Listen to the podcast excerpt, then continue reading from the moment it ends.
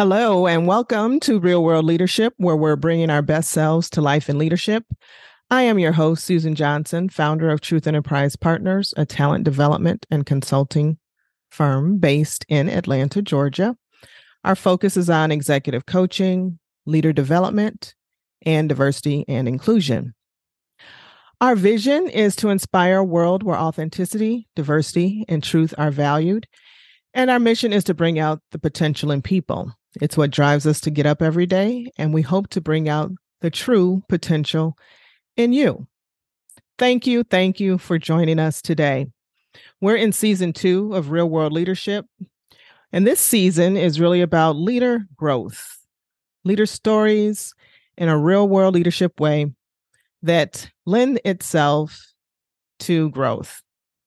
We're going to hear stories of vulnerability, stories of success, mistakes, where we skinned our knees, where we got up, where we've grown, and we encourage people to re- retrospectively look back and learn these lessons, but also get more conscious about learning in the moment so we can course correct when those mistakes are actually happening in real time.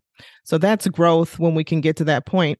But for purposes of this series, we will be talking retrospect about some situations and circumstances that may have happened, um, which don't determine who we are, of course, but help us see the world differently, help us grow so we can do things differently or better moving forward.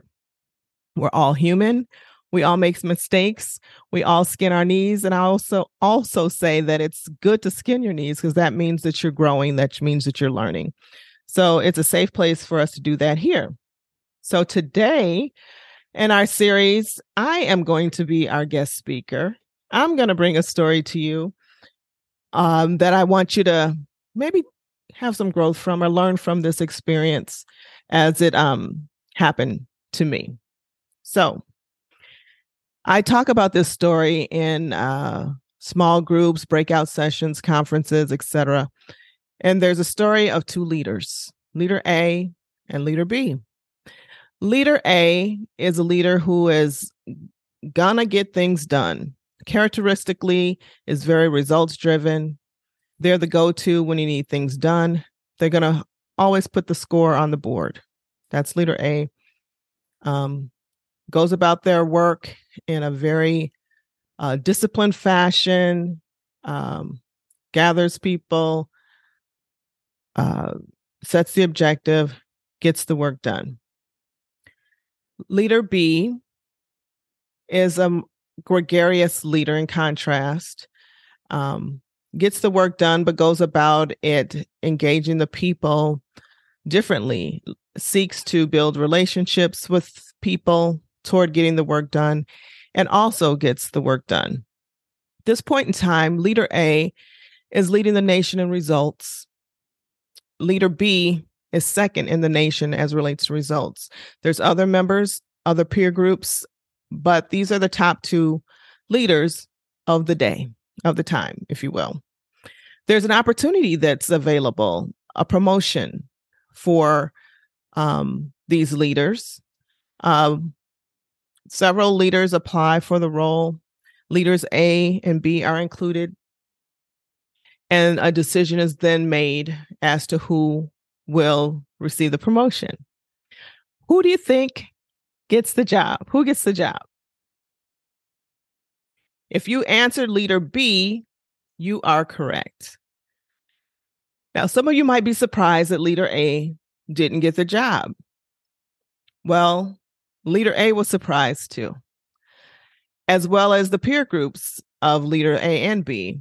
Everyone was shocked that leader A didn't get the job. Leader A was me. Leader A was me. I was the most shocked. But in that shock, in retrospect, I learned a lesson and I'm sharing this lesson with you. The moral of this story is that it's not just about the results. And this was a hard lesson that I learned early in my career. And I'm grateful that I learned it early because it really shaped uh, how I lead, how I go about my leadership um, now, and how I went about it after the fact in the future. So it's not just about results.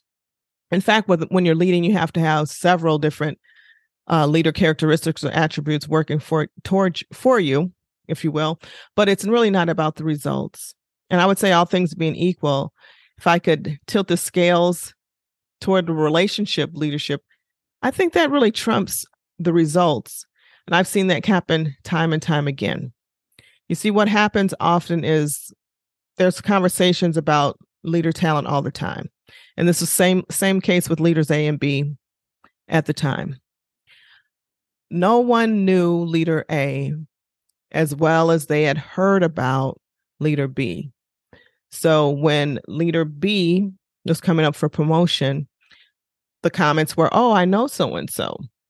I've heard about so and so." So there was a precedence in terms of uh, hearsay that was positive toward leader B. Leader A was less known in in circles, if you will, in those circles, in the peer group of the leader, in the upper level of that leader, and even the upper level above that leader.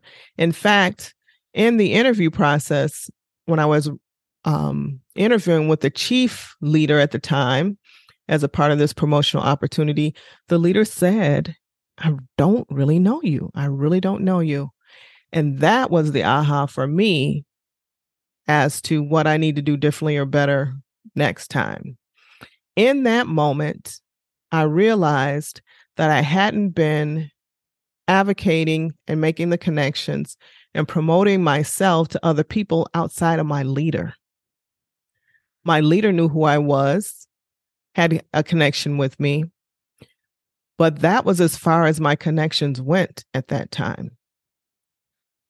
We often have a belief, and I particularly had the belief that if we work hard, people will see us. And that, frankly, can be a false belief. It was for me. And I had to reshape that belief for something that worked for me so that I not only worked hard, but I also worked smart because I am naturally great at connecting with people. I'm a networker. Um, often uh, times people see me as that connector. That's how I stand out to people. And I wasn't doing it for myself, was my learning. And so hindsight being 2020, that's what I do now. that's what I do now, bar none. Um, and that was a lesson that I learned. So hopefully in this scenario, you've been able to see yourself in it. Um, and if you do see yourself, then you can do something differently or better about it.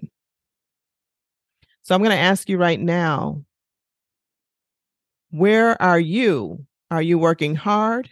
Are you working hard and smart? I'm going to ask you what is your value or belief related to work? And how is that serving you right now towards what it is that you want? Think about that for a moment. So, I hope you've come to some conclusions. I hope that this story shed some light on working hard versus working smart and how you can incorporate this into your life and leading. And as we prepare to close, just a quick reminder at Truth Enterprise Partners, we help individuals, business owners, and leaders discover their true potential with consulting and coaching. We have tools and techniques that can help enable your performance and your growth. Look us up truthenterprisepartners.com on the web. Send me an email, susan.johnson at truthenterprisepartners.com.